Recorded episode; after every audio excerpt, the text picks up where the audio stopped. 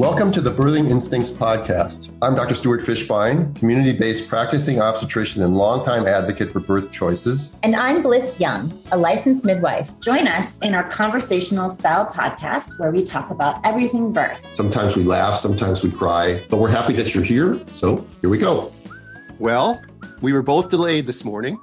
Good morning. Good morning to you. Good to see you. You too. I missed you last week, or 2 weeks ago. What came out yesterday? Yes. Today. Great interview. Oh, yeah, it's today. Yeah, great interview. I really enjoyed. We always have to listen. We record and then we listen again just to make sure that, everything sounds good for you guys. And so I got to listen to the interview with Sarah Wickham and our beloved host, Stu. And it was great. I wish I had been there, but I'm sure everybody's really enjoyed hearing that. Yeah, Wednesdays are crazy days for me and probably for you as well, because not only do we record and I have to do all my homework in the morning, but everything comes out, the new podcast comes out. So Instagram blows up. And you and I both try to respond to people as much as we can. And then I get emails with incredible stories of joy and woe. Sometimes we read a joyous one. Often we read a woe one. So yeah. We did get one today. I don't know if we'll have time for that one today, but we'll get it in the future because it's really a good one. What's new on your front out there in California, crazy California? I'm back in Santa Barbara for a little bit in the midst of my traveling to see clients. The one thing I would say is as I was driving into Santa Barbara, it felt like home, which was really nice. And I spent a day in LA and I went to some of the spots that, I would enjoy. And I was like, well, it's not Santa Barbara. And when I drove into Santa Barbara, I was really happy to be here. So that feels great to know that for now I'm in a place that I really like.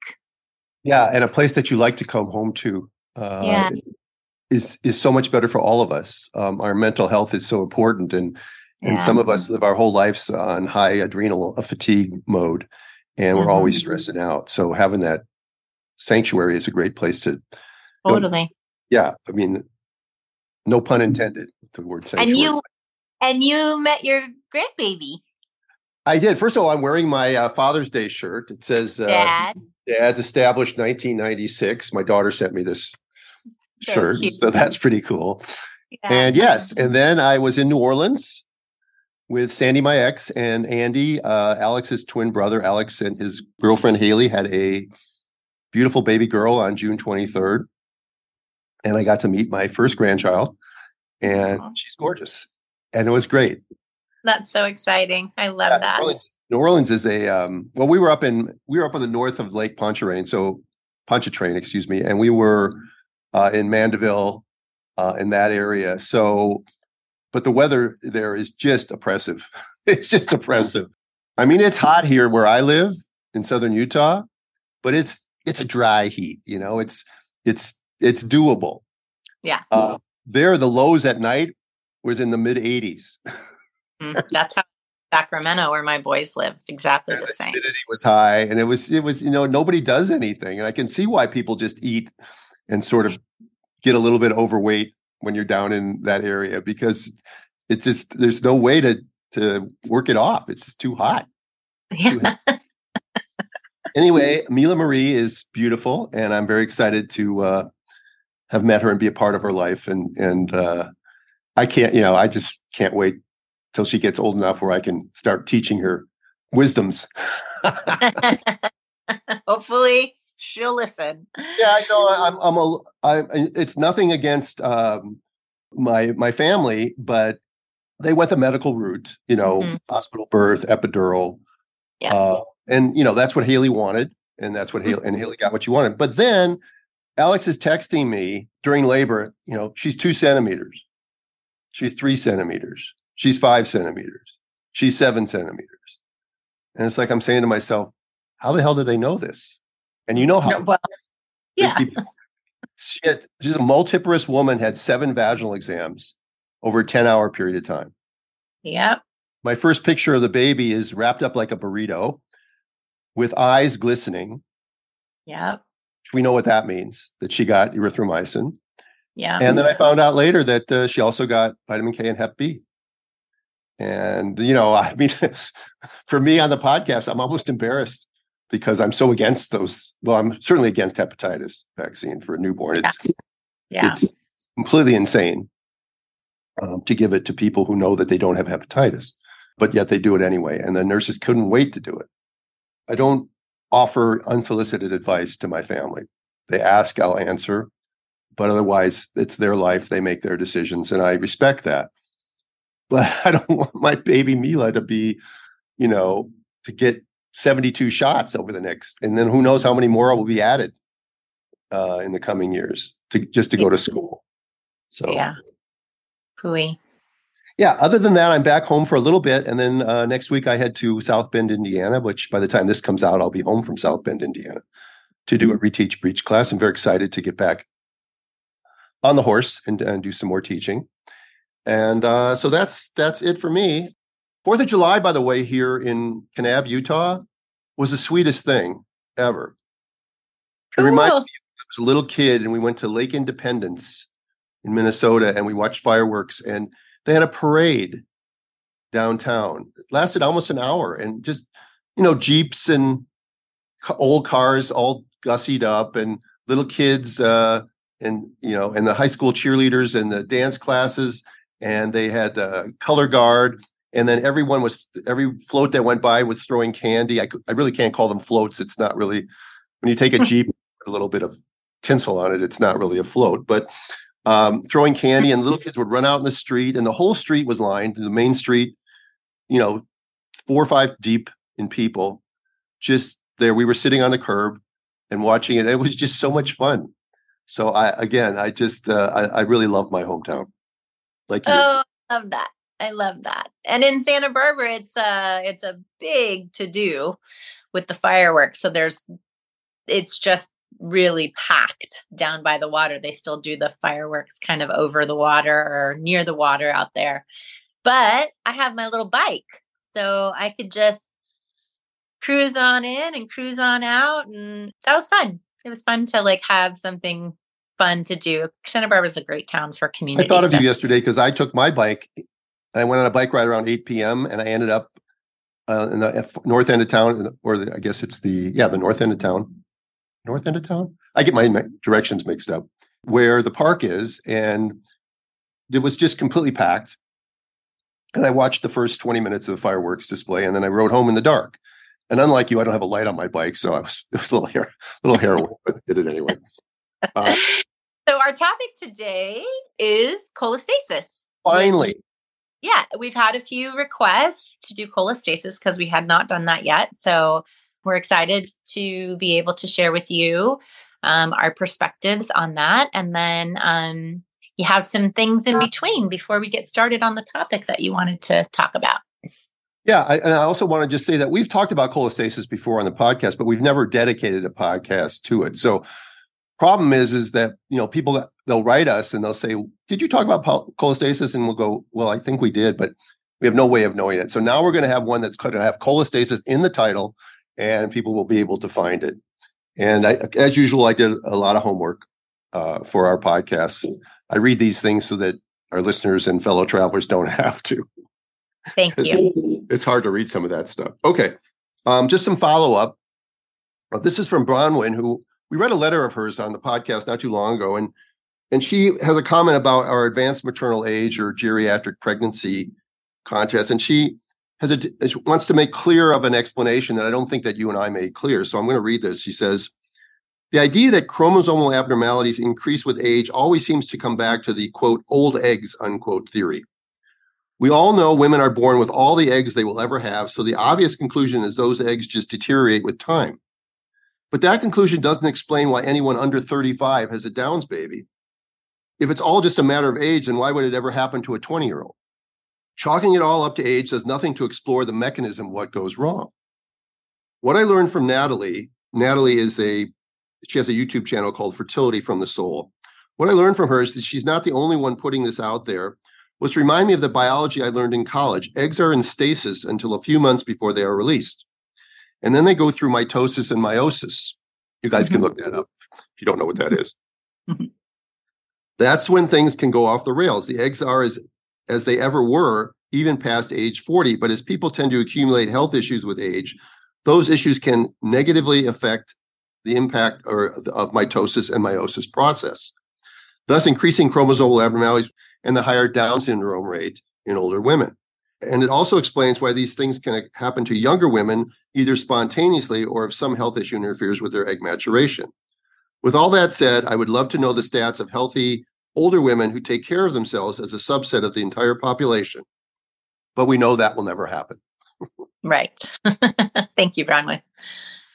And I want to make sure I've said it before, just a little correction that we learned from our client, Kelly, when we talked about her advanced maternal age and her sweet son who has Downs, is that they like to be referred to as having Down syndrome rather than a Downs baby. So just. Right. It's going to hard for me to get that. It's imprinted in my brain. So it's going to. Yes, I know. It's just like talking with Sarah Wickham last week. Whenever I can, instead of using the word risk, I'm going to use the word chance. I love that, by the way. But risk is still going to come out because sometimes risk is the appropriate term, but because you can't, chance won't fit in the sentence, right? The syntax would be wrong. But I'm going to try to do that, but still risk is going to come out of our mouths all the time, right? Just like provider and practitioner. You can't, providers become part of the language now, even though I hate it. Mm-hmm. All right. So this next letter is from Instagram, Instagram at Birth on the Daily. And she just writes a common complaint that I just want to emphasize and get your take on this. She says, this is the second post this week. She sent me a post on this hospital not letting moms or doulas take their placentas without a court order or religious exemption. Piedmont Hospital is a pretty big hospital system in the Atlanta area, and they are now scaring moms away from what is rightfully theirs. She asked for my thoughts. And I said, she said, do you have any thoughts? And I said, always, because I do. I said, it's stupid. No, it's really stupid. And it's another example of stage one thinking and paternalism. Hospitals have brainless policies about blood and waste products.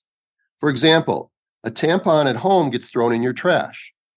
A tampon in the hospital has to be placed in a red hazardous waste bag for incineration. Go figure. People don't know that, and there's an extra cost for that, right? We can throw bloody stuff out all the time, a bloody Band-Aid, a bloody, a tampon, if you have a bloody bandage, whatever. We can do that, and there's no problem. You can take your placenta home and throw it out if you want to. If you have a home birth and you don't want to keep it, you can throw it out, or you can plant it in the backyard or do whatever you want with it. But if it's in the hospital, they have hazardous waste rules. Now, there's also a financial interest in them sending the placenta to pathology because then they can bill for that too. Home placentas are not hazardous waste, yet the hospital is unable to think out of their box, and no logical reasoning is likely to change their policy. So legal action is inevitable. Again, it's really dumb. The placenta doesn't belong to them. And then she says, a doula friend of mine called the hospital and said there's nothing that could be done without a court order, which honestly makes no sense and seems like a waste of resources and people's time. Our birth culture honestly sucks here, but this policy has me in shock. And then I said to her, what would they do if the dad just picked it up from the counter and took it? The police? Maybe. She said they probably would. I don't support births in that hospital system because they make it impossible for women to have any sort of autonomy when it comes to their birth body and baby. I advise anyone I talk to who is planning on birthing there to look elsewhere if that's what they want to say. Now, that's that specific system. This isn't true of every hospital. Most hospitals are fine with you taking your placenta. I just want anybody listening to talk to anybody that they may know that the placenta belongs to the family. And if they say you can't have it, you just stand your ground and say, no, I'm taking it. And you can do what you want with me. And then they can call anybody they want. But illegally, that placenta belongs to you. It does not belong to the hospital. Okay. Absolutely. Absolutely. And, maybe the birth workers in that community could do something collectively, preemptively to help change the policy there, because she's right. you can't, I mean, placenta, using a placenta for the benefits has a time limit to it. You know, it's going to go bad. It's not going to be handled properly, those kinds of things. So you wouldn't be able to do individually get a court order for something like that, especially. No, you wouldn't. Yeah, especially a family who's, you know, dealing with postpartum. But maybe the community, the birth worker community there can start to do something to try and press that hospital to change their policies. That's what I would recommend. Right. I wish insurance companies didn't pay for placental pathology unless there was a clear indication for it, which I can tell you there's almost never a clear indication for it, because placental pathology is one of the most useless lab tests you can ever run, because it almost always comes back, acute and chronic chorioamnionitis, even on a placenta born by cesarean section electively, that they'll find infiltrates of plasma and white cells, and they'll call it acute and chronic chorioamnionitis, and it doesn't mean anything. Mm-hmm. And there is rumors or evidence. I don't exactly know. I've seen pictures, legitimate pictures of it, but they are using placenta for other means. They don't always just toss them out. There's hospitals that are selling them for the stem cells and different things for cosmetics and cosmetic procedures, so that they might have a financial incentive to not want to release it. Wouldn't it be great if hospitals were subject to Freedom of Information Act requests, and you could ask them what they do with the placentas, and they'd have to answer you? Absolutely. One thing I want to mention, because by this time it's old news now, by the time this podcast comes out, but Kemi and Aaron, two of my favorite British Instagram people, have mentioned that there was this death after a forceps delivery. I don't know if you saw it, Bliss, but it was pretty much all over Instagram. A lot of people reposted. I guess it's not retweeting, it's reposting it. And, my thoughts are that this, again, gives forceps a bad name and gives another excuse for those that are teaching future generations to not use this skill or teach this skill anymore. Forceps used properly are life-saving. And they're not used very often anymore, but when they were used, and they were used appropriately, not like when I was born, where they put them on everybody. Mm-hmm. And, but when they're used appropriately, are life-saving. And they can be, because you can get a baby out literally in 10, 15, 20 seconds with forceps that might take you 8 minutes to 25 minutes to do a C-section on. And if they're done correctly, they're life-saving. It's tragic when something bad happens. And I think that that this is another nail in the coffin of forceps, simply when the story like this goes out, because the medical model and those that teach residents are already so risk-averse. Well, they're not really risk averse. They're averse to the risks that they can't control, which we've gone over many, many times, that they're not going to be bringing it back. And so there's going to be less and less doctors that do it. And some people will think that's a good thing. Good. Then it will be gone, because we'll just die off and nobody will know how to do it anymore. But babies will suffer because of the lack of that obstetric skill. I just wanted to say that. Yeah, I get that. No, I mean, I agree that most of the tools that have been used historically have some benefit to them, not all, but some benefit to them. And when used judiciously, like we've talked about before, can be life-saving. And so my son, my eldest, was delivered after many, many, many hours of pushing at a birth center, was delivered by Dr. Wu, who's now passed away, with forceps. And otherwise, I would have had a cesarean, and I was very happy to not have had a cesarean delivery. And we did just about everything else we could do to get him out before that transport. So I know that in the hands, and I don't think I've ever actually seen you deliver with forceps, but whenever we would attend births together, they would be right there for the just in case, like all of our emergency procedures. So yeah. I don't know much. Yeah, I mean, I put Piper forceps on 5 times in the 12, 13 years that I was doing home breech birth. And it was early on in my breech training, before they really went back to upright breech birthing. Then I've put it on a couple of times. I remember Beth was at one of them. The problem with any technology, Bliss, is that it comes in and it has useful uses. And then what happens is it gets abused. Yeah. And then it becomes part of the culture. And then there's an overreaction to that. And then the initial reasons why it was put in get lost because it was abused. And so all that is remembered is the abuse or the overuse. This is not just true in medicine. This is true of a lot of technologies.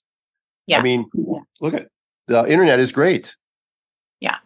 But, you know, it's constantly abused and some people are completely addicted to it. Yeah. So anyway, there we are.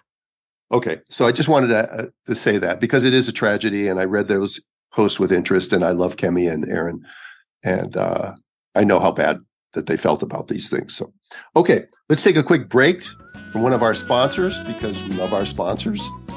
Element's a tasty electrolyte drink. They've been sponsoring us for a while with everything you need and nothing you don't. That means a lot of salt and with no sugar, as you like to say, none of the BS, just like us. It's formulated to help anyone with their electrolyte needs. It's perfectly suited to folks following a keto, low-carb, paleo diet, but not for our pregnant patients who shouldn't be on any of those, okay? But it's good for pregnant women. It's good for postpartum women. It's good for birth workers. It's good for people who are outside working out. Summer's coming on. It's going to be hot and sweaty. Yeah, and it's grapefruit season. I just got my box. Yeah, well, not only is it grapefruit season, but they also comes in a bunch of other flavors. Yeah. Watermelon, citrus, orange, raspberry, raw, your favorite. Mango chili. Lemon and chocolate raspberry. Lemon habanero. What is a habanero anyway?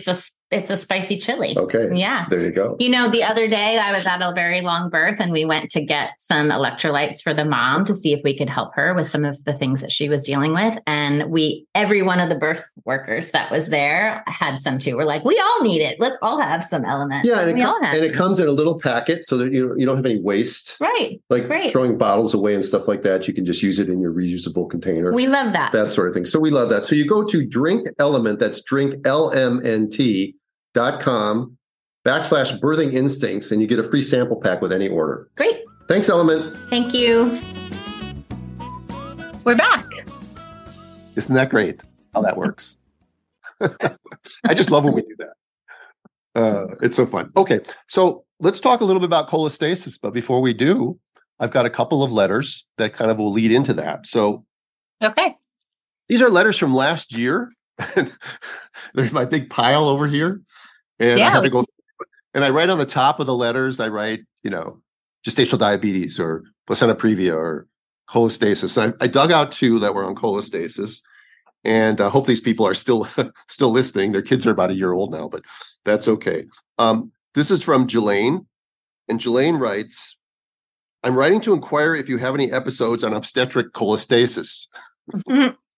Well, we will now. Not yet. Listening to you and Bliss speak about the actual risk benefits of different things during pregnancy and delivery, I thought it would be good to reach out to you as I've reached a dead end researching the true risks of this condition. Everything I'm finding says, quote, risk of stillborn, unquote, or, quote, risk of fetal distress, unquote, etc., but doesn't list the percentage risk, so it doesn't do actual risk. Anyways, I'm trying to arm myself with solid info before my next appointment, which was last year. I'm assuming I will be diagnosed with this and told induction is necessary. Thank you for any information you can offer on this. Your grateful listener, Jelaine. So, Jelaine, we're going to get to that in just a second, because you're right. The average doctor, when they hear the word cholestasis or a woman comes in complaining of itching, we'll talk about this in a minute, immediately cholestasis, if they're more than 36 or 37 weeks, immediately think, let's just induce labor. That's the thought process. I know that because that's how I was taught. And that's what I'm seeing in the letters and stories that I hear of what doctors say to people. And so speaking of that, here's a story.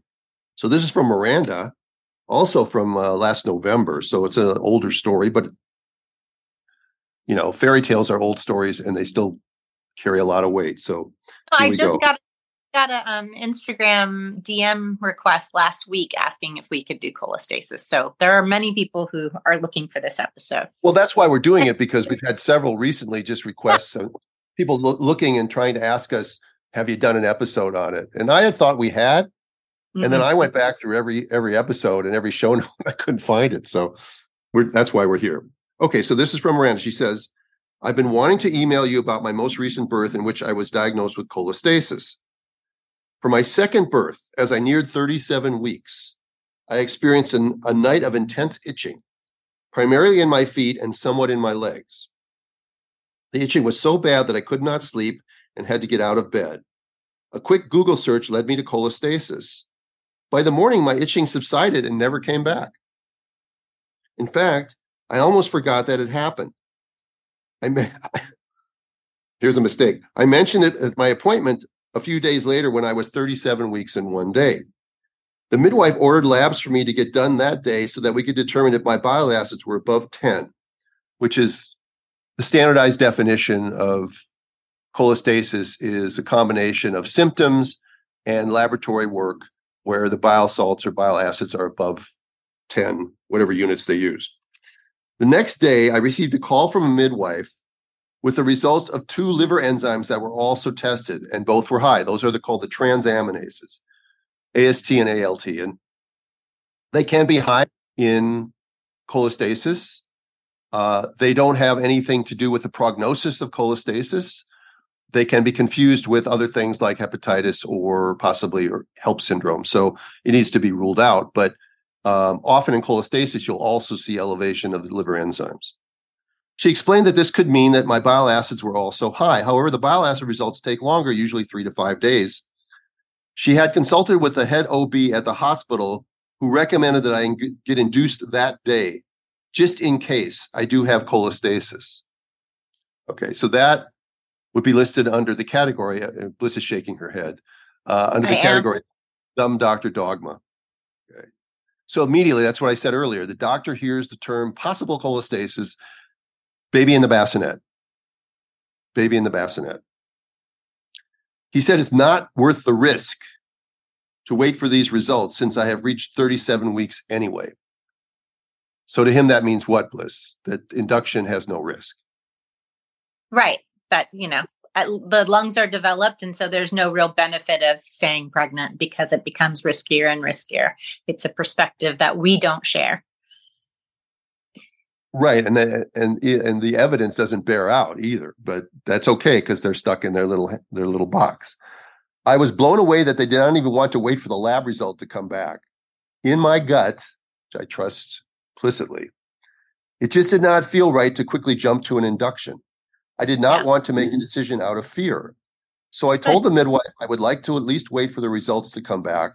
I should mention that she prescribed me ursodiol right away so that I could start taking it just in case, and ordered a biophysical profile to be done in the next few days.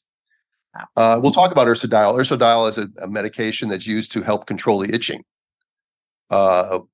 There is maybe some benefit from taking it and some of the other things, and I'll go through that in detail when I go through the review. But the truth is, she had no symptoms anymore. Right. Okay. So I'm not sure that there was any good reason to prescribe her that medicine. No. And also, you know, just based on that alone, I can understand doing the labs, sort of. Why not? Right. Like, it's just a lab draw from a midwife.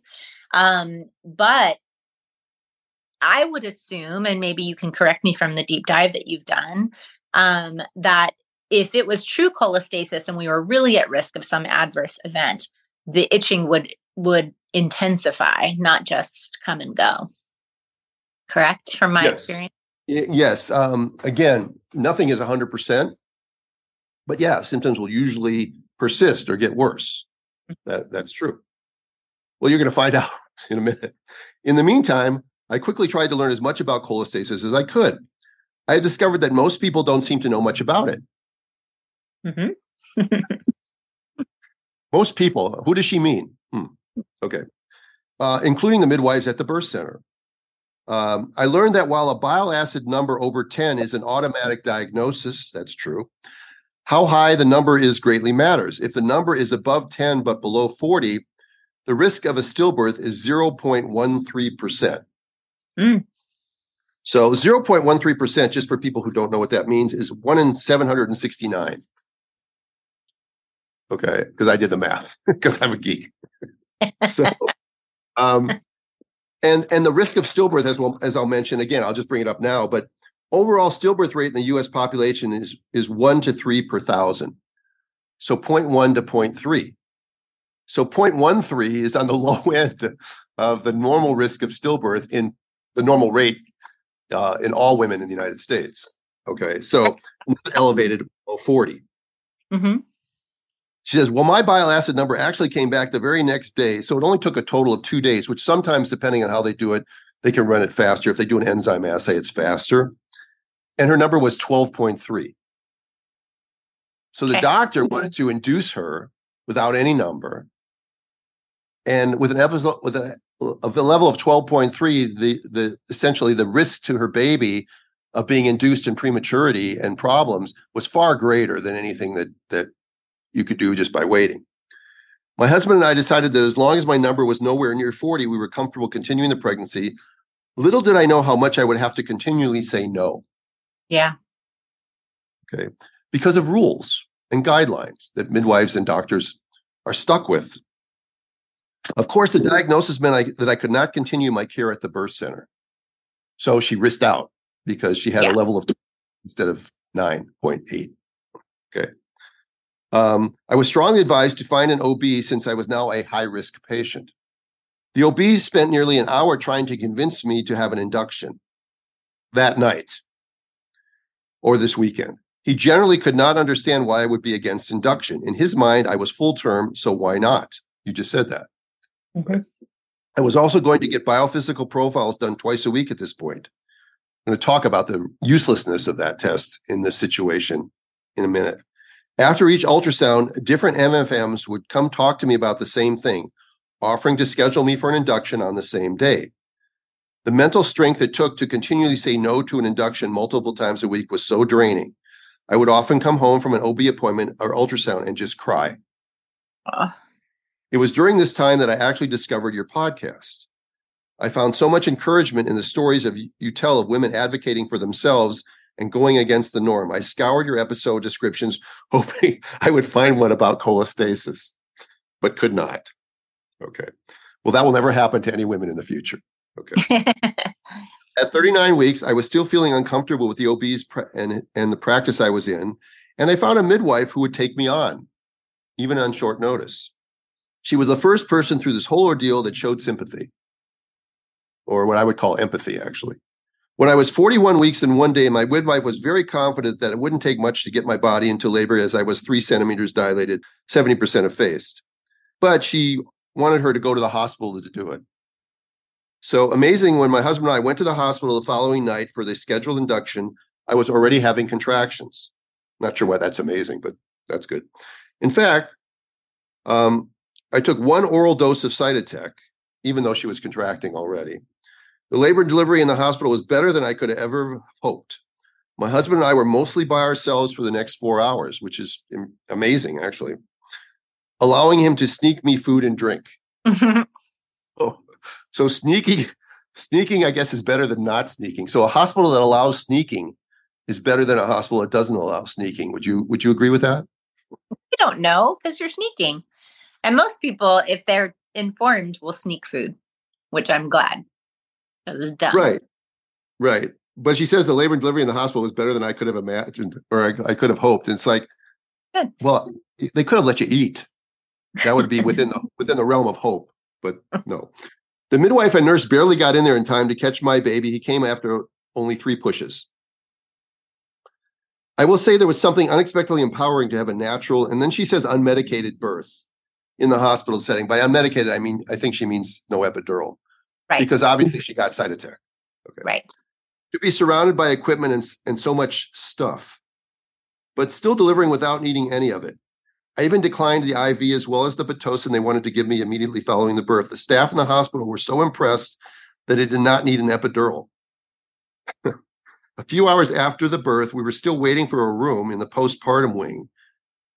So I asked my nurse if I could go rinse off in the shower. She was caught off guard and said, quote, honestly, 99% of our mothers have an epidural, so I'm not used to someone being able to walk so soon, ha ha. She quickly got some towels for me. Finally, this leads me to some questions I have for you, Dr. Stu and Bliss. Do you have any wisdom and experience with cholestasis? specifically when the case is so mild. Also, in preparing for another pregnancy, do you have any recommendation to try to keep my bile acid count low? Have you heard of women using a liver specialist to help manage this part of their pregnancy?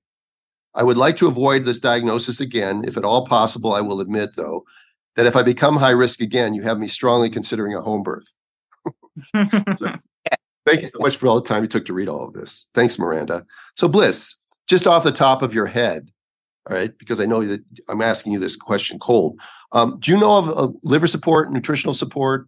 What do you tell people for liver support? Liver support is the same recommendations that we would make for preeclampsia. So somebody who is borderline preeclampsia. I don't have my herbology recommendations right now, but I can post them in our show notes so people can access them. But one of the things I usually tell someone at that point when something is borderline is to use acupuncture, because acupuncture can be a really good adjunct to the work that we do. They're very used to doing needles that would support the liver.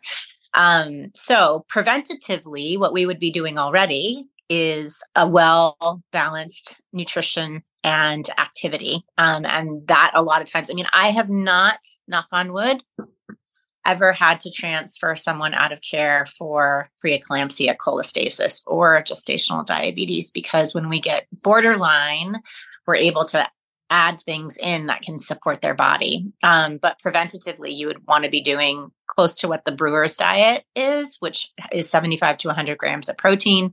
And then for those people who start to show signs of something like preeclampsia or cholestasis, then we start to add in some herbology, acupuncture, and those kinds of things to just support the liver a little bit more. Okay. Yeah. Hey, say herbology again. Herbology. Why? Yeah, it reminds me of Hermione Granger. So I just love when you say that. All right, let's talk a little bit about the science behind cholestasis. This is where I do those deep dives, and I'm going to try to keep it entertaining. So here's my questions for you, and I'm sure that you'll go through them. But just I would love a description, if you can, about what exactly is happening in the body when we start to have the itching from cholestasis, and like how is it taxing the liver specifically?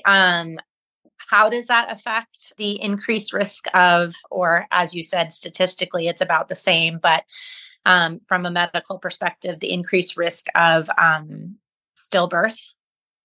Those are the two questions so far that I think would be really great to kind of start with. Okay, so I can talk about the itching part just off the top of my head, because when the bile salts begin to back up inside, the mechanism and why it happens is really not well understood. And I do have some explanations in here. Sometimes they think it's a genetic thing, people and susceptible people, but they're not sure why. But bile salts back up. Bile is normally in your intestine, it's not in your body and stuff like that. Bile salts that back up, if it starts to deposit in your skin, it causes a reaction that causes you to be very itchy. Why the palms of the hands and the soles of the feet? I don't know. I really don't. I don't know. Do you know by chance? No, but that skin is different than the rest of your skin. So maybe it's just more sensitive to it. Yeah. I mean, maybe there's more, maybe you're right. I mean, the sensitivity of your feet and your hands is more than most, and maybe it has different types of receptors in it. And again, this is all speculation. Maybe histamine release, which may occur, affects those areas more than other areas. But classically, that's what they say it is. But you see people scratching their bellies, and this woman Miranda had it was in her feet and her legs. So there's no classical necessarily presentation about it. I hate when people pigeonhole things like that and say, well, if you don't have it here, then it can't be that or that, because it can. Mm-hmm. Okay. Right. Typically, when midwives are screening for this, we would be asking people about itching. And there's another thing called PUPS, which is not cholestasis, but it does cause little red bumps, very super itchy. And that's usually just on the abdomen. but just the skin stretching in general during pregnancy can cause itching. So I don't want anybody who has itching in pregnancy to automatically assume that they have cholestasis. Normally it's hands and feet. It can be the entire body. But if you're in question, what that midwife did was probably the right thing to do. If you're in question about where the itching is coming from, then you can do blood work to just kind of rule that out and make sure. But you can also try and apply oils and stuff topically. And I always tell people, if you're going to put anything on your skin, it should be oils that you would eat. So almond, avocado, coconut, that kind of thing, because your skin will absorb it. Because it could just be that your belly is stretching and your skin is stretching and you need a little additional support. Right. And again, this usually doesn't happen until late second and mostly in the third trimester. And the importance of levels is such because the morbidity is related to the levels. So just calling someone cholestasis and saying we need to induce you is really wrong. And even the evidence I'm going to go through is very clear on that. So let's do that. But because some of the things you talked about are I'm going to discuss, and I don't want to get things out of my brain in a certain order. You know how my brain is. So cholestasis, also known as intrahepatic cholestasis of pregnancy or ICP, is defined based on itching, which we call pruritus in medicine, and elevated serum bile acid concentrations with or without raised liver enzymes. So it doesn't really matter. The liver enzyme thing could be raised, could not be raised. But the diagnosis really is based on clinical presentation of itching and then drawing blood and seeing that the bile acid level is above 10. That's the standard definition. Can you remind me what labs we draw too? Oh, it's just a metabolic panel, which carries your liver tests in it, and then serum bile acids. Okay. And I'm going to talk about the two different kinds of draws and the ones that come back faster, fractionated versus unfractionated, and I'll go through all that. All right? Great. There is a association between cholestasis or ICP and association with stillbirth. All right.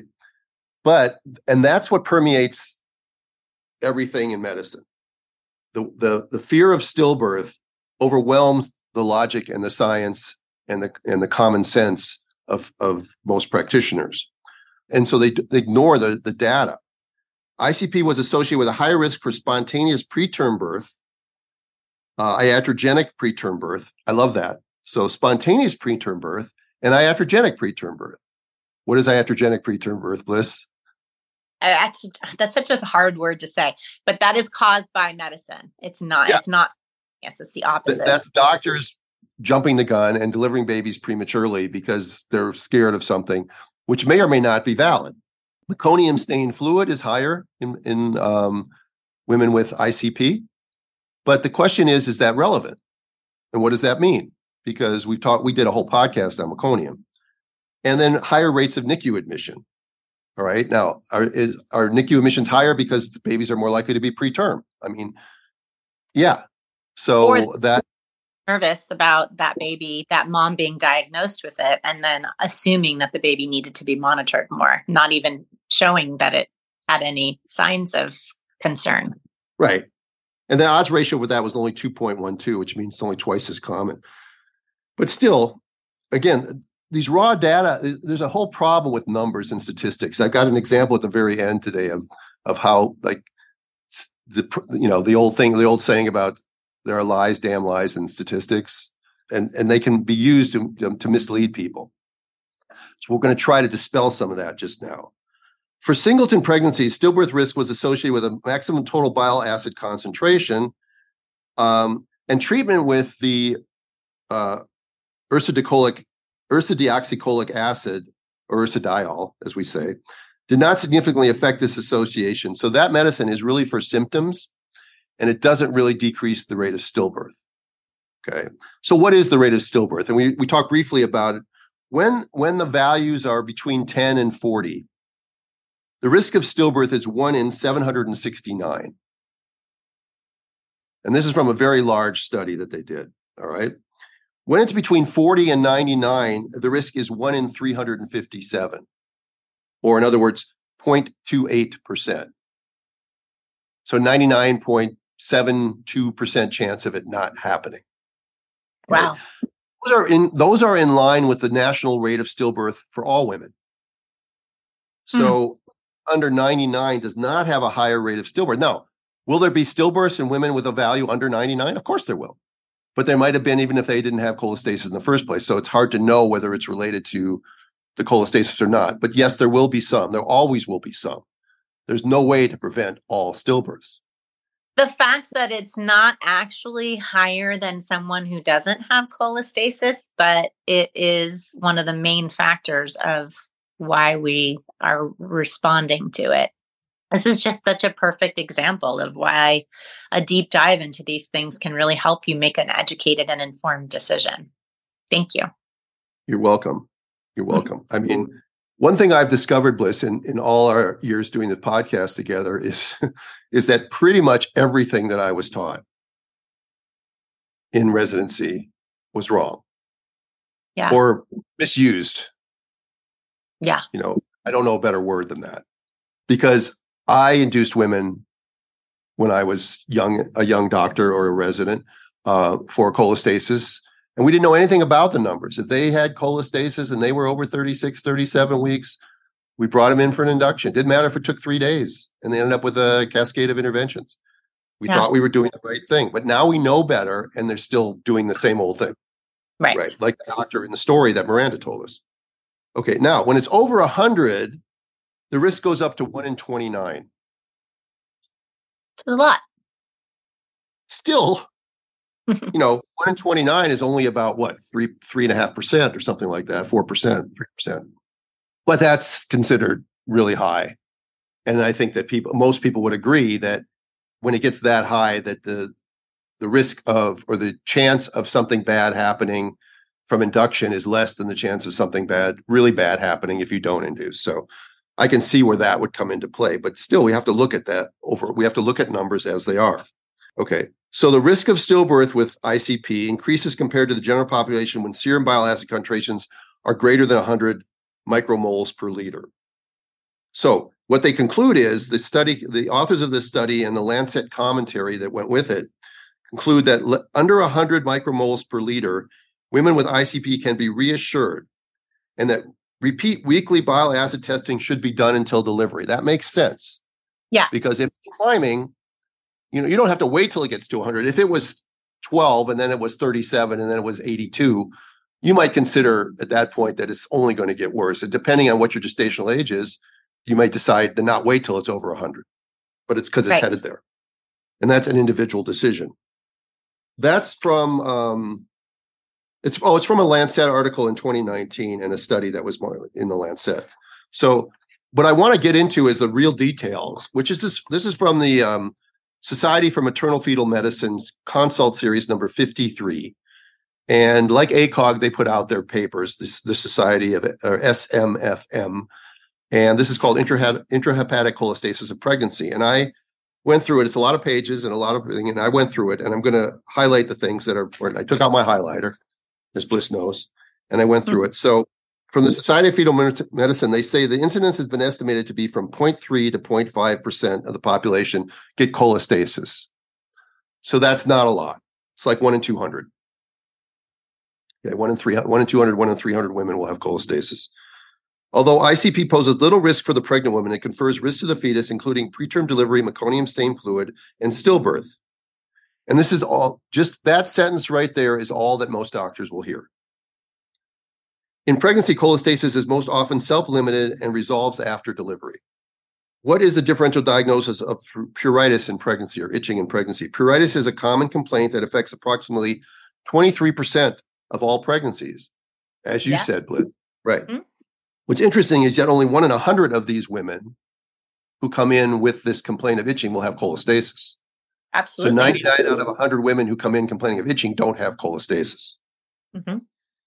The most frequent pathological cause of pruritus in pregnancy is called atopic eruption of pregnancy. And it's associated with an eczematous rash on the face, eyelids, neck, anacubital and popliteal fossas, which means behind your knees and in your elbows, trunk, and extremities. All right.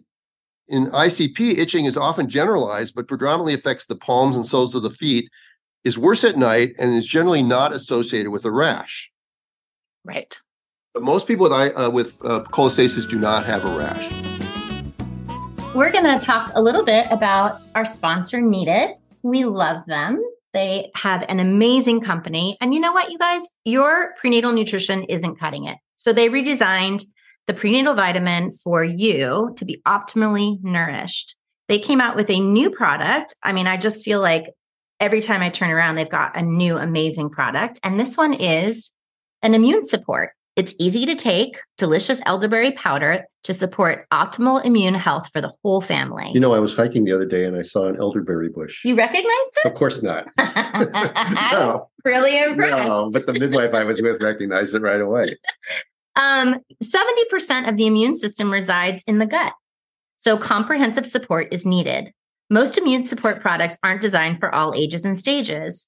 Their immune support is safe and effective for the whole family, kids, pregnant, and nursing moms included. So that is perfect for our followers. Yeah, so go to their website at thisisneeded.com and look through their products. I mean, not only do they have a prenatal vitamin, which we recommend, but they have sleep and relaxation support, stress support, hydration support, collagen, a pre and probiotic, which I think is a good thing for a lot of us to be taking, especially if you have immune issues or if you had recently taken antibiotics or something like that.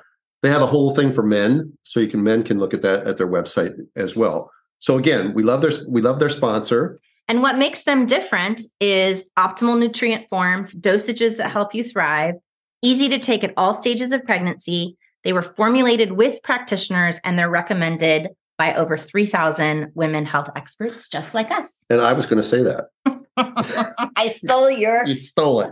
No. Okay, so go to thisisneeded.com, just spell it out. And use the code Birthing Instincts to get 20% off your first order.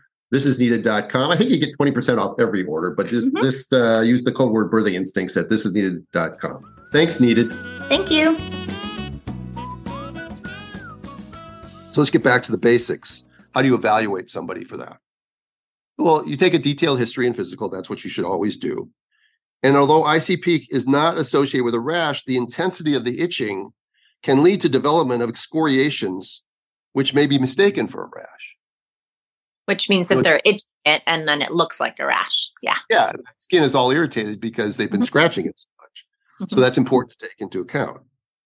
So what about the laboratory evaluation? Well, total and they recommend only getting the total bile salts, but a lot of labs will do total and fractionated. Fractionated is not helpful, and it also takes longer. The results usually take between 4 to 14 days, depending on the technique and the lab that you use. So you could find out in your community how long it takes, and you should know that as a practitioner. You should know how long it takes to get the turnaround. The total bile acid level can also be assessed by enzymatic assay, which can be sent to a specialty lab, but some hospitals also do it, and the turnaround time for the enzyme assay ranges from 4 hours to 4 days, so much faster. Although the enzymatic assay does not provide a fractionated bile acid level, the utility of fractionated levels is limited, and the most clinically useful value is the total bile acid level. So that's what's relevant, is that number we talked about, going from above 10 to over 100, that number. All right? Mm-hmm. We already mentioned that a total serum bile acid level of greater than 10 is often used to diagnose ICP. Although the data are limited and the diagnostic accuracy has been questioned, increases in the level of transaminases can also sometimes be seen in ICP, although elevated transaminase levels are not necessary for the diagnosis. And we mentioned earlier that if you do have elevated transaminase levels, you want to rule out things like hepatitis, which you're not going to see very often, but you will, and also early preeclampsia HELP type syndrome. Some people say you should get this test fasting, but ultimately it doesn't matter. Random bile acid levels can therefore be used to diagnose ICP and are typically more convenient for the patient and the practitioner. So you don't have to make a person come in fasting, which is important because you'll hear that a lot. Okay? Are particular women or populations at risk for cholestasis of pregnancy? Okay, so women with pre-existing hepatobiliary disease are reported to be at higher risk for ICP. So women that have gallbladder disease, hepatitis, other issues, non-alcoholic liver cirrhosis, other things that can happen to you, which again, rarely are we going to see in the midwifery world. Those people are more likely to develop cholestasis. And patients with a history of cholestasis, Bliss, Risk for recurrence, the specific degree of risk is unknown, or chance is unknown.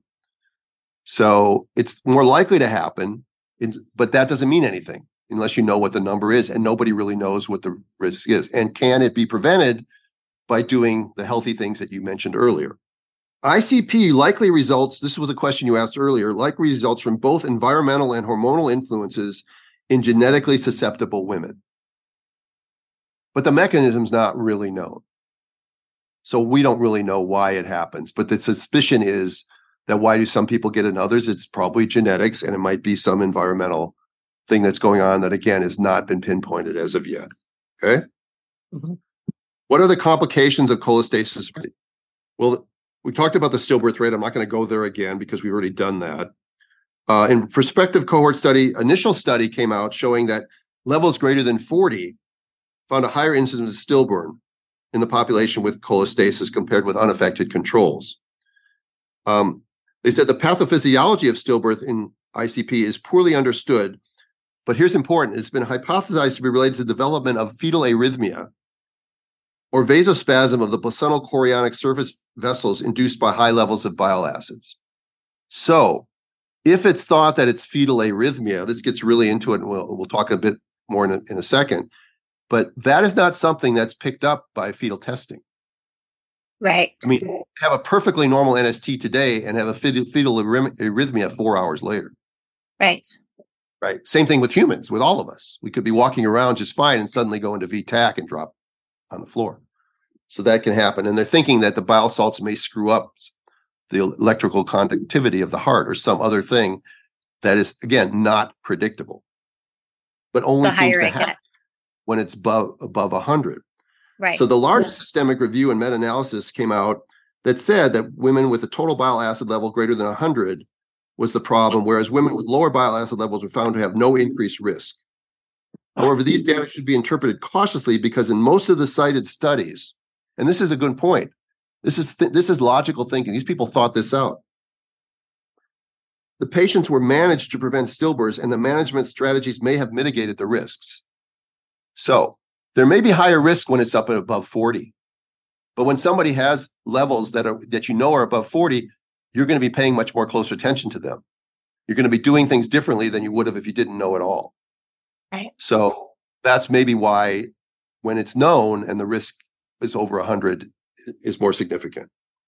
So a less than 100 does not mean no risk, just so people know that. Okay? Yes. There is some evidence to suggest that patients with ICP are also at increased risk of preeclampsia. Mm-hmm. And I think I know that I have seen that. That's why the liver tests, you need to be sure that when they're elevated, that you check their platelet count, you check their blood pressure, you check protein, you do all those other things to make sure that they're not developing preeclampsia at the time. Yeah, because they're in the liver. Yeah. Women with total bile acids of greater than 40 were at the highest risk of developing preeclampsia.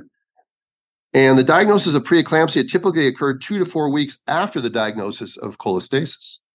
And then proteinuria would be the first thing that they showed before elevated blood pressure in all cases. So if this is true, then the diagnosis of cholestasis itself should not always lead to the recommendation for rapid delivery. And we talked about that. Someone's at 37 weeks and they have ICP with no evidence of preeclampsia, and their levels are, 26. There's no reason that woman needs to be scared into being induced. Yes, but you would continue to have them follow up with lab work. Weekly lab work makes sense. Maybe the biophysical profile that you're saying, like, it's not necessarily going to give you the indications of what we're considering is causing the stillbirth. Yeah, I'm going to get to that in a second because I've got a good comment for that one. So, ursodeoxycholic acid is the most commonly used treatment for ICP. They recommend, and this is grade 1A evidence, so this is like the best evidence possible, that the Society for Maternal Fetal Medicine recommends that, I'm going to call it UDCA. UDCA be used as the first-line agent for the treatment of maternal symptoms of ICP. Itching. So there's great evidence and good recommendations to use it if people have itching, mainly in some ways to prolong the pregnancy. And risk factors from that drug? Hardly any, not that I know of, because it's not absorbed. You take it orally, it's a powder or a pill, and it goes in your gut and it stays in your gut and it sucks the bile acids back into your gut. So okay. It's not systemically absorbed. It's not in your bloodstream. And therefore, it doesn't cross the placenta, that sort of thing. Data on whether UDCA improves perinatal outcomes are less conclusive. One meta-analysis reports that patients with cholestasis who received this medication had a reduced risk for preterm birth, fetal distress, respiratory distress syndrome, and NICU admission. Other outcomes improved by the treatment included higher birth weight. So I guess that goes along with maybe less prematurity. I don't know if they're related or if it's just indirectly related. However, in a 2013 Cochrane systematic review and meta-analysis of treatments for cholestasis, this medicine was not associated with fewer events of fetal distress compared with placebo, but it was associated with fewer total preterm births. So it does prolong the pregnancy because the women aren't going crazy, itching to death, and they're sleeping better and they're doing all those things. But it doesn't necessarily decrease the risk of fetal distress or stillbirth, just to know that, okay? Right, that's not what it's about. We can skip that. We'll skip down to the part that I was talking about. How should a pregnant woman with itching and normal bile acids be managed, right? Mm-hmm. Mm-hmm. The periods in ICP can precede the rise in serum bile acids by several weeks. So you could have a woman that's itching. You might think it's from stretch marks or from PUPs or AEP, or the other thing we talked about, but it doesn't mean that they aren't going to be developing cholestasis. So therefore, if symptoms persist and there is no other explanation for the itching, measurement of the total bile acid level and serum transaminase level should be repeated. Some clinicians will make the diagnosis of ICP on the basis of the clinical symptoms alone and start treatment with UDCA.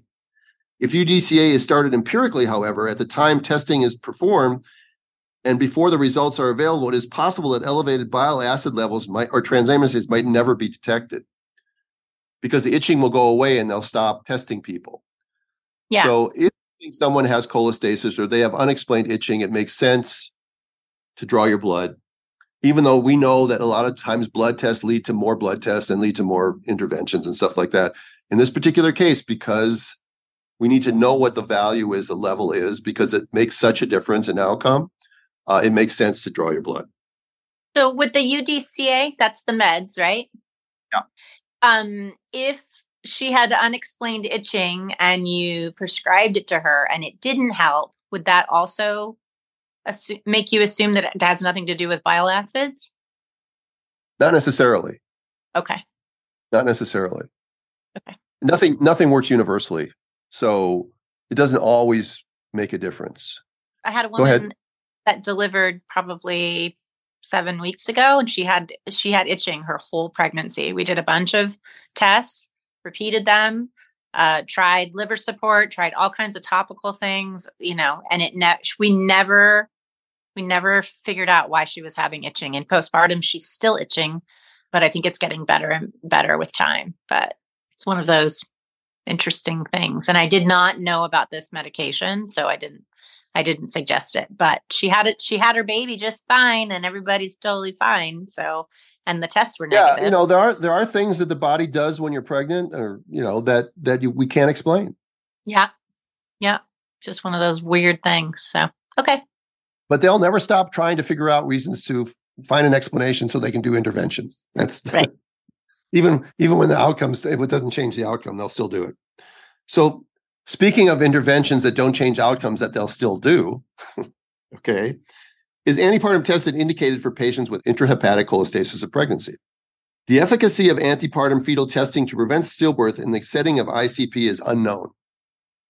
It has been hypothesized that antepartum fetal testing in patients with ICP may not be useful because the mechanism of stillbirth is thought to be a sudden event rather than a chronic placental vascular process. So, fetal antepartum testing is designed to detect placental insufficiency, but that's not the cause of stillbirth in cholestasis. Right. Stillbirth in ICP is not typically associated with fetal growth restriction, not associated with oligohydramnios or not associated with abnormal placental histology, which I think they mean grade 3 placenta. Mm-hmm. The only thing it's associated with is like increased risk of meconium passage, which of course, as we know, doesn't necessarily imply anything. No, but it could include a hypoxic event. And I wonder if that's an episode that the baby has with its heart. And that's why they're seeing that. It's interesting. Yeah, I don't know. But see, even though it doesn't prevent stillbirth, the medical model will obviously do it anyway. Okay. As to not test would be seen as negligent. Yeah. What was the term that Sarah Wickham used? Do you remember? She used needed? Prophylaxis. Uh-huh. No, she talked about a term that specifically talked about when doctors are doing a procedure as to not. She gave the soccer analogy, which I thought was a great analogy. Yeah. But anyway, I don't know if people listen. If you didn't listen to the Sarah Wickham episode, the soccer analogy is tremendous. Yeah. It is known that the best thing for a goalie to do on a penalty kick is to not move. Statistically, they studied. They looked into it. But goalies will always dive right or dive left, almost always, even though they know in their brain that it's best to stay in the same place. But they'll do it because the idea of not diving will get them criticism for why did you try to get that? Why did you dive for that? And it's the same thing. I forgot what she called it, something bias or something she called it. We'll have to look that up. And that's exactly what's going on here. Exactly. Is that not ordering its biophysical profiles in somebody with cholestasis is going to make you look bad to your peers or, medical legally. However, it's useless. Or not inducing them would also be one that case similar. Well, they're going to, they're going to continue to ask you to be induced, and you're going to have to continue to say no because they want to be able to put down in the chart. Induction was recommended. Testing was recommended, even though the data doesn't support that in most cases, and certainly with antepartum testing, that's effective in any way, shape, or form. Right. With isolated problems related to cholestasis. So we have a new sponsor, Bliss. Dr. Lindsay has been our friend for a really long time. She's been a birth colleague, and her company BirthFit is focused on supporting women throughout the motherhood transition with general strength and conditioning programs for preconception, pregnancy, and postpartum. Isn't that awesome? Like any phase of the journey, you can use their programs. They even have a B community where you can go to if you're trying to conceive or if you know you want to in the next 1 to 3 years, which is awesome. They have a lying in program, which is in the first, beginning of postpartum. Like what they say is even a day after you can start to get into this. It's 30 days, one video a day, less than 10 minutes that focus on reconnecting and honoring your body. In the immediate postpartum period, they use breathing exercises, visualization, belly massages. So cool. And then they have an extended program called Postpartum Program. It's a 12-week program focused on building a base level of general physical fitness with simple lifts, tempo work, and of course, breath work. And all of the work that they do requires no or minimal equipment. So you can do it right out of your home. And then, of course, they have the prenatal program. They have a basic 30-day program where no equipment is necessary. I guess you can kind of test out and see if you like their vibe. And then they have a more extensive program, the prenatal training program, which is a full-term strength and conditioning program. Wow. Yeah, I've known Lindsay for a really long time. She was a chiropractor in L.A. before they fled and moved to Texas. Anyway, we support them wholeheartedly because this kind of a program is great for our clients and most of our listeners. Yeah. So you go to birthfit.com, that's birthfit.com. Use the code INSTINCTS1, all caps, INSTINCTS1 with the number, not one, but the number, to get a discount on the basics prenatal program, or use code INSTINCTS2 to get a discount on the basic postpartum program. All right, so we love BirthFit. It's OB and midwife approved. That's right. And Please support them. And congratulations on your pregnancy, Lindsay. Thanks for joining the team. Welcome to the Birthing Instincts neighborhood.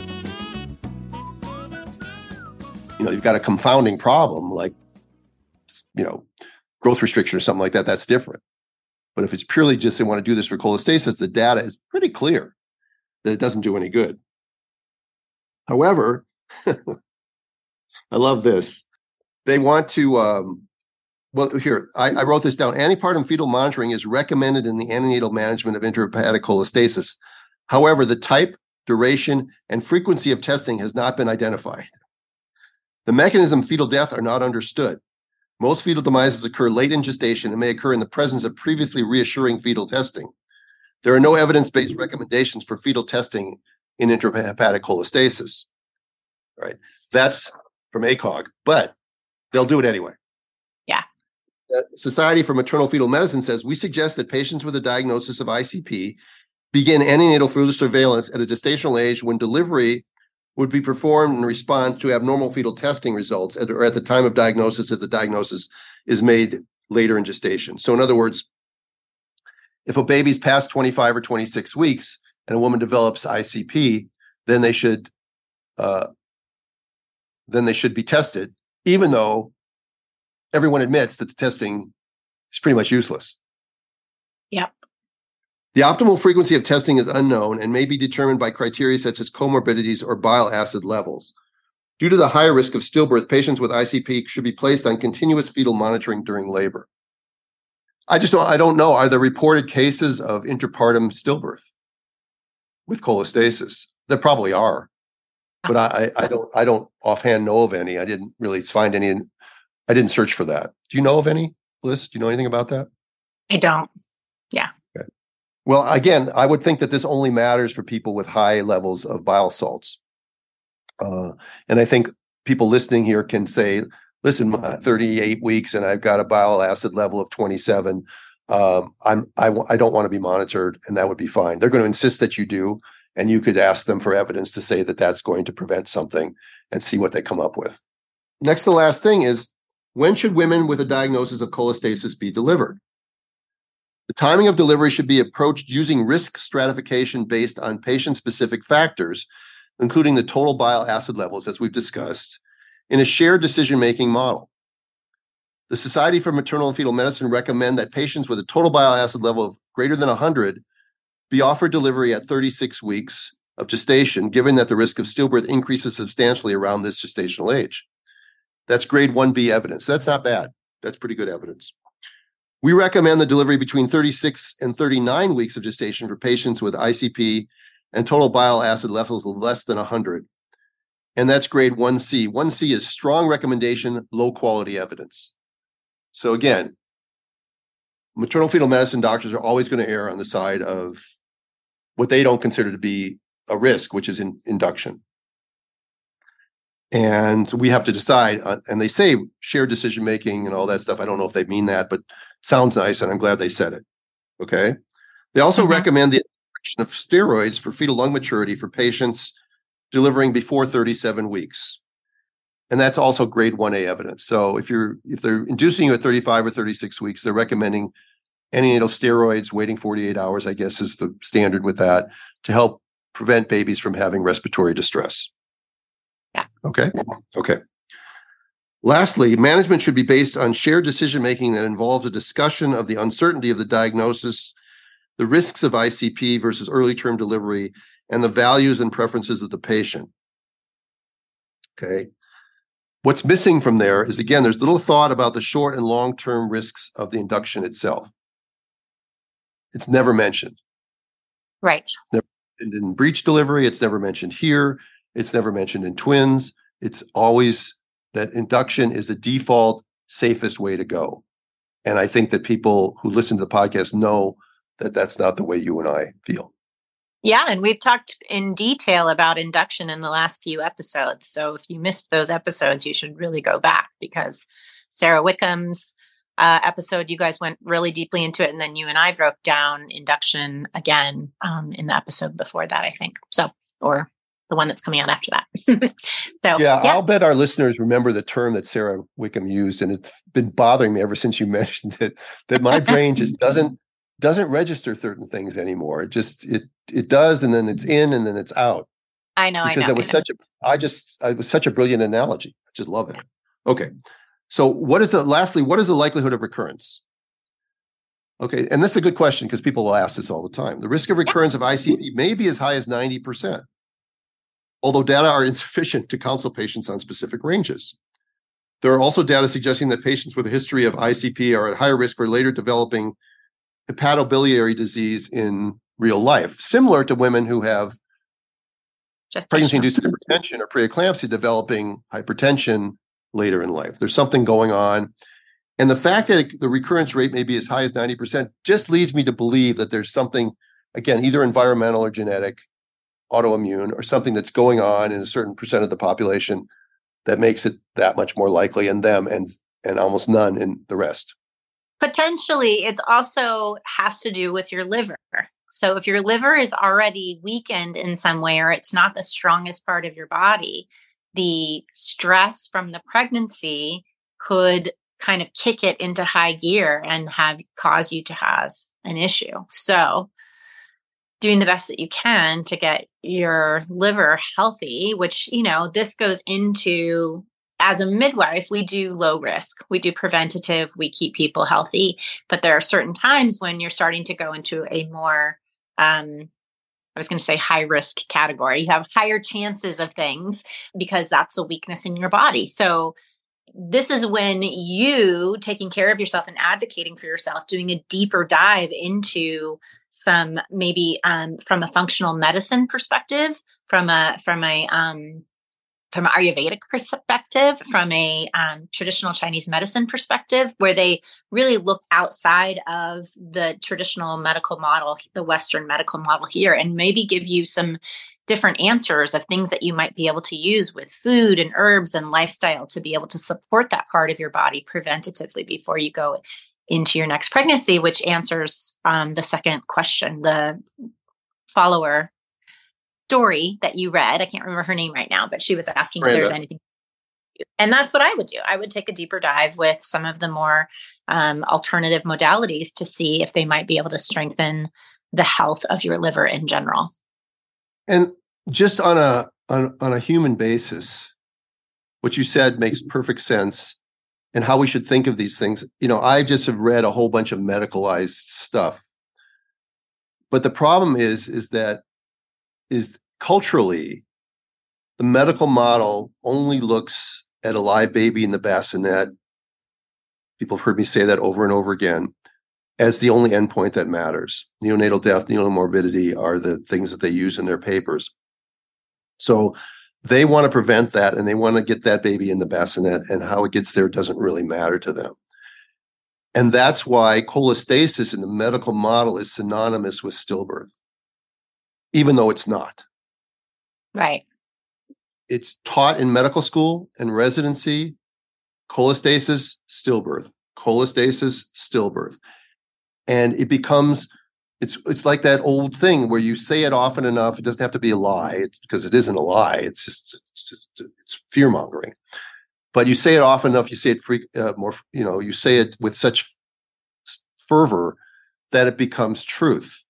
And so if you talk to most practitioners who work in a medicalized model, who haven't taken a deep dive into this in 20 years, and you say that a woman has cholestasis and she's 38 weeks, they're going to tell you she should be induced. They're not even going to think about what the number means or the risk of induction or what the woman wants.